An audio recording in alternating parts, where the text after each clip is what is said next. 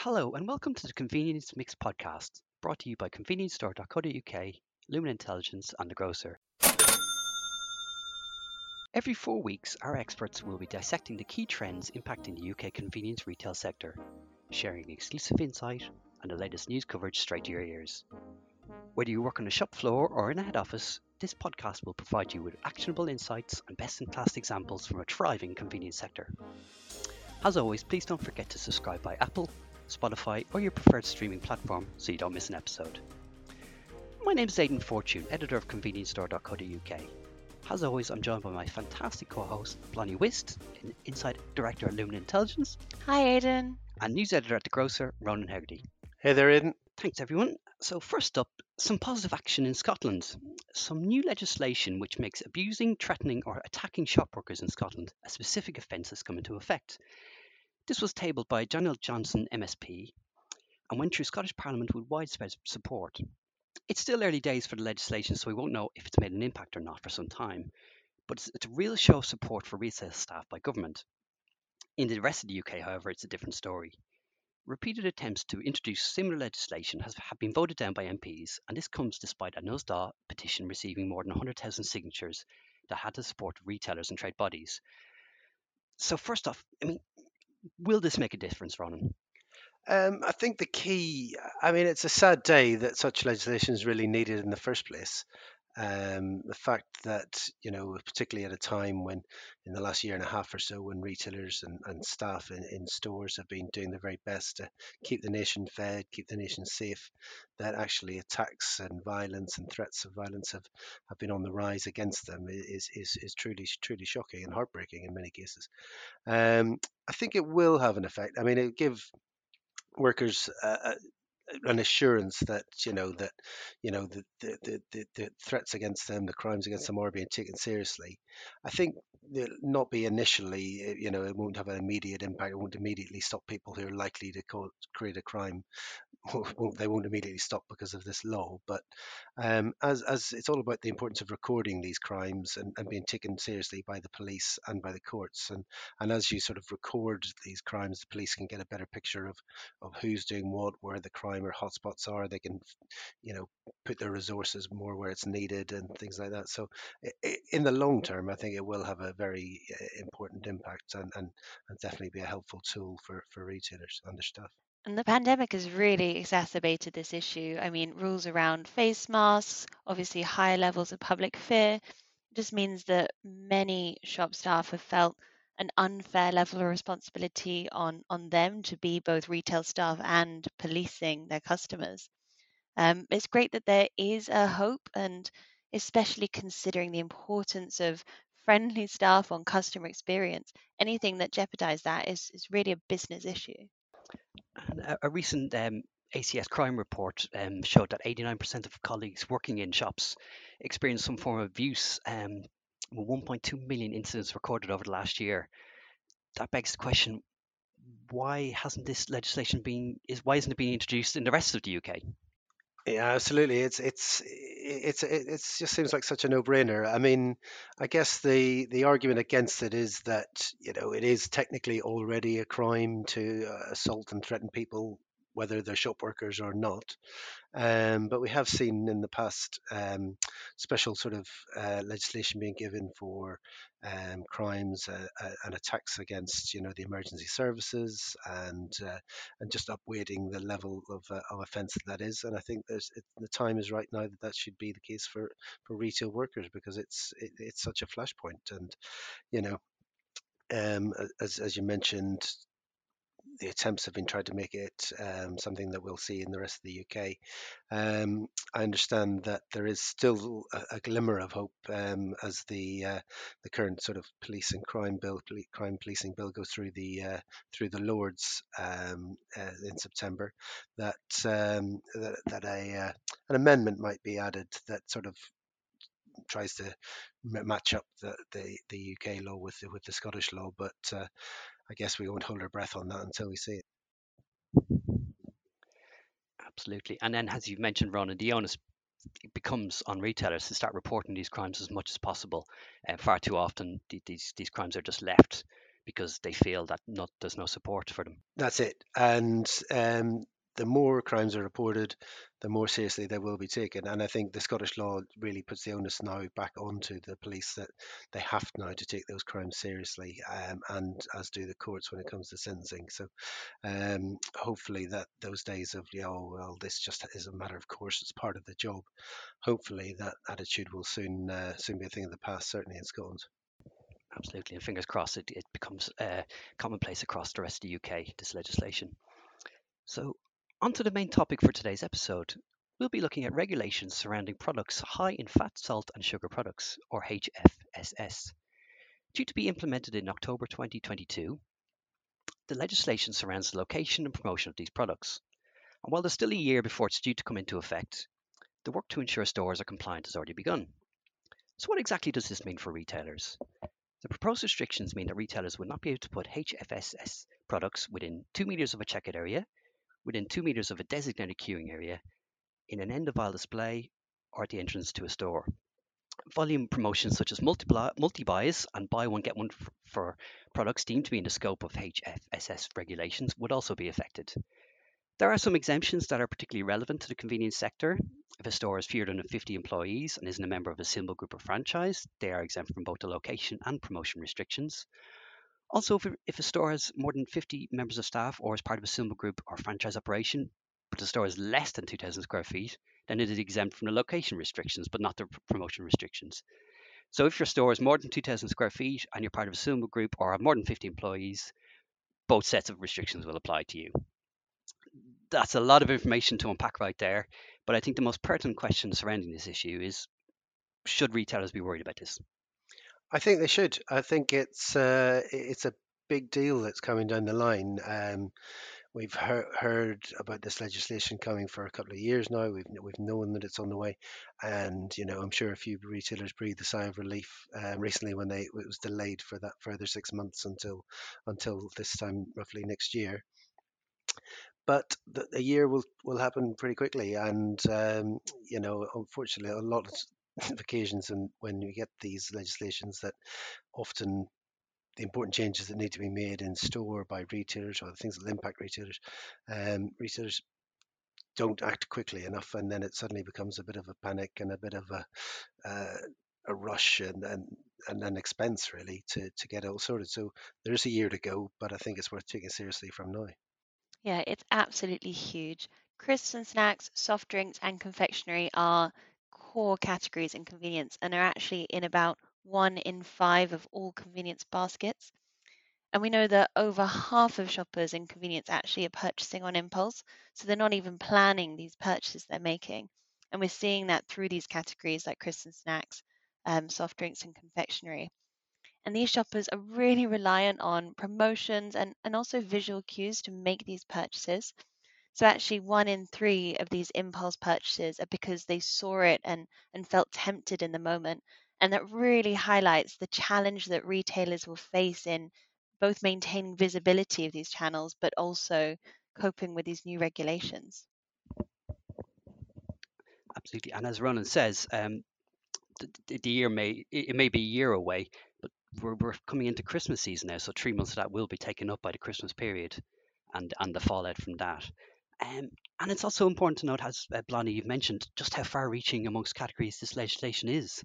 It takes in so much, and really, I think retailers may be caught on the hop on this.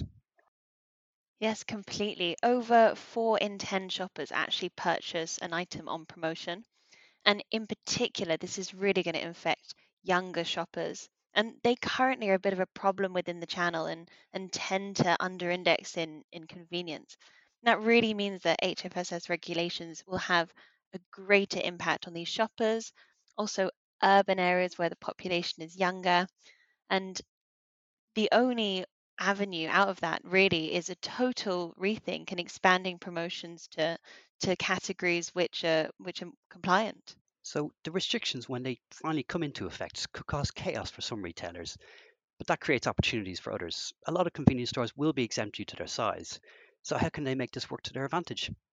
Well, obviously, if you're not impacted, then you as a store can, you have an opportunity to become a destination for certain products. I mean, I think it's a tricky one for retailers. I mean, you can potentially become known. There's a danger that you become known as a sort of, you know, the purveyor of junk food in great cheap promotions and things like that. So I think you have to be a bit circumspect about it. But there's still an opportunity for categories such as soft drinks, confectionery, and so, you know, to have good choice, to have good range, to have good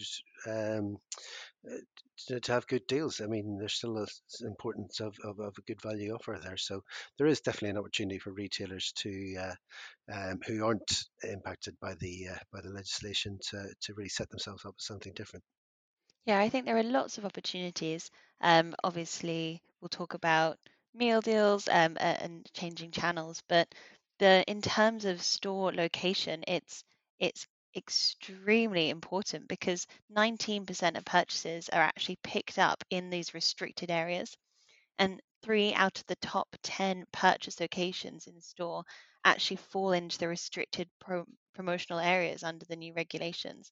So actually the locational restrictions will be absolutely huge, and a full store refit isn't exactly an easy option. The timeline has already been delayed by 6 months to October 2022 to allow businesses more time to adapt.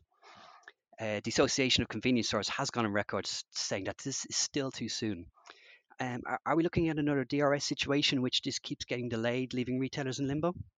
I mean, I wouldn't be surprised. These things have a tendency to have a lifespan of all of their own that a consultation gets followed by further consultation and further delays. So I think the important message, however, for retailers is that they shouldn't be banking on any further delays, and they need to be acting, you know, with the idea of next October's deadline in mind.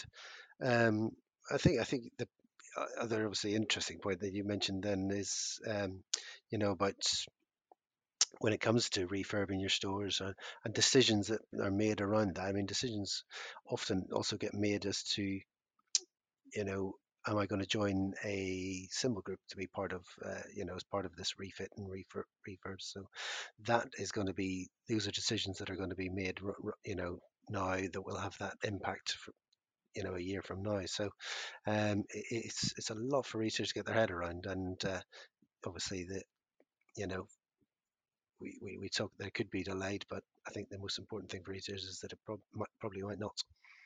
Yes, I agree. I think it's possible it will be delayed, but it's so important to be ready.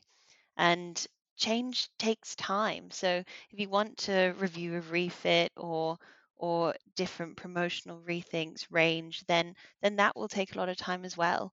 And if I was in this position, I would be thinking about having an early review of all meal deals, for example. And it's really about putting any energy you have for business changes in the right place with this warning of HFSS regulations. And I think it is a good opportunity for these categories to work with retailers and be involved in the right snack meal deals, replacing promotions, because obviously that's going to be a huge opportunity going forwards. And Ronan, you mentioned about retailers considering symbol groups. For unaffiliated retailers, could this be a deal breaker for joining a symbol group, in your opinion? Well, it could be. I mean, it's certainly, you know, we've seen by and large over the last decade or so that more retailers have been turning to security or the umbrella of a symbol and the help and the retail expertise that they bring. But for those confident retailers who know what they're doing, know what they are looking for, then it's a potential that they might say, right, we'll try and go this alone for a time. Unfortunately, joining a symbol also comes with that sort of help in terms of investing in your store and things like that. So when it comes to sort of the finances needed for its symbols are obviously a key important part of the chain. So. Yeah, it's just more difficult decisions for retailers, but I think working with your symbol to work on how you can manage this transition and manage to get the best out of and working around these legislations might be the just as valid an option as going it alone as such. Yeah, absolutely. Working with a symbol means retailers, they don't have to brave this alone. We've seen some really good work done by groups and suppliers to get ahead of the legislation. When working on its Can and Down stores, Appleby Westwards, they took HFSS into account to ensure the layout would be compliant. And no doubt others are working on this. I think retailers can also get support from suppliers as well. So there are lots of suppliers who are really keen to work with retailers, possibly reformulating. So we've seen people like Kellogg's completely cut sugar, which will be a really important change. And we're seeing lots of new products which are coming out, which especially in the sort of crisps and snacks area, which will make a little bit of an easier decision for retailers who want to be compliant and get ahead of the game. Yeah, I think suppliers are really important in this, and I think that while some are certainly doing what they can and helping retailers and working closely with retailers, wholesalers, and the like, I think probably there's a lot more suppliers need to be thinking a bit harder about what they can do to manage that retail journey, to manage the customer journey for retailers, because you know it is going to be tricky, and the people with the resources and the people that ultimately want to get their products sold in the right way are going to be the suppliers. So I think that they definitely need to step up here. Is there danger they may be focusing on other channels? Certainly there could be, and you know, when it comes to it, their major multiple customers will often have a priority access to what's going on there. But I think they have to realize, you know, in particularly when it comes to certain HFSS categories, that the convenience channel is almost just as important as the mults. So really the work needs to be done across the board. So. And then two further questions spring to mind around this. Firstly, I mean, for stores that can't put HFSS products near checkouts or queuing areas, what do they put there? Do they load it up with alcohol, and then in 2 years' time we're looking at similar restrictions for that category? What goes in those spaces? Well, changes to store space allocation does open up an opportunity for all the categories which aren't impacted by this regulation, so they can swoop into these spaces and or possibly create additional spaces where they're already located. So we've seen actually lots of differences in categories which do quite well at end of aisle displays, displays at front of stores, or display of till. But the risk is that you're removing an HFSS non-compliant category and you're replacing it with something like BWS, which is possibly problematic further down the line. Yeah, but I think we've seen, through the pandemic and how customers, how they started shopping convenience shops completely differently almost overnight, and going from those sort of high value food to go categories into sort of more traditional groceries, that the retailers can respond quickly, and they can manage their store and manage their ranging to adapt, sort of thing. So it'll probably be a little bit of suck it and see that you know, retailers will be able to trial different things in different locations, and even if it's the potential of actually, you know, devoting space to areas where, you know, customers can actually come and spend more time in the store rather than sort of looking for that sort of immediate sort of, you know, promotional sort of ends and stuff like that, then they might come and use the store differently. I do believe that it will be a case of these core categories, so crisps, confec and soft drinks, actually pivoting within those categories. Though they're more likely to reformulate because they won't want to give up that prime short store space.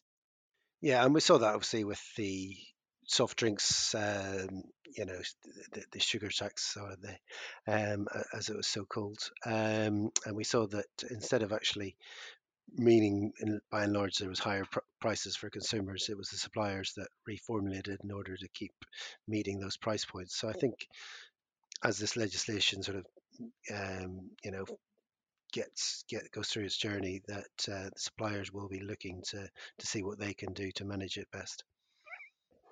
Excellent. And secondly, and this may not even be one for us to answer, HFSS legislation was created to tackle long-term obesity with a focus on children. will it make a difference? That's probably the million-dollar question. I mean, it's just one of a million factors of this debate. You know, there's diet across the board, that advertising of HFS products, lack of exercise. There's just so many elements. I mean, I wouldn't suggest that it's not a reason not to give it a go, but it's certainly not going to be like the silver bullet that's going to change the levels of obesity within the country. But that doesn't mean it's not worth doing. Considering the popularity of the categories that are affected, where they're bought in store, and how many of those visits are unplanned, it does suggest that it will have a big impact and it will make a difference. And what I'm hearing from retailers is a lot less against fighting the restrictions. It's a much, much stronger focus on, okay, how can I repivot? How can I change my store to be compliant? Yeah, I think retailers have seen, by and large, over the years, whether it's been other categories like tobacco and things like that, that ultimately these legislation comes in, it's up to them and their stores working with their suppliers to make the best of it, rather than potentially fighting something that if it is going to come in, whether whatever they say, really. Yeah, I agree. It's part of the solution, but it's not going to be successful in isolation. And finally, we're still a year out from this. What do you advise retailers to do now to stay on top of the issue? For me, I suggest speak to your symbol group to discuss your options. As we've previously mentioned, some groups have plans in place for this. So if you haven't already, retailers should be getting in touch with them now to see what support they can provide. Yeah, absolutely. And if a retailer's wholesaler or symbol group hasn't got plans in place, then they need to be clamouring, outside their offices, saying, what is it you're going to help me with? Because otherwise, potentially, they could move to another symbol who is going to help them. Because yeah, that's got to be the biggest network of support for retailers. So it's definitely something that all symbol groups and wholesalers really need to be taking very, very seriously. I would start planning.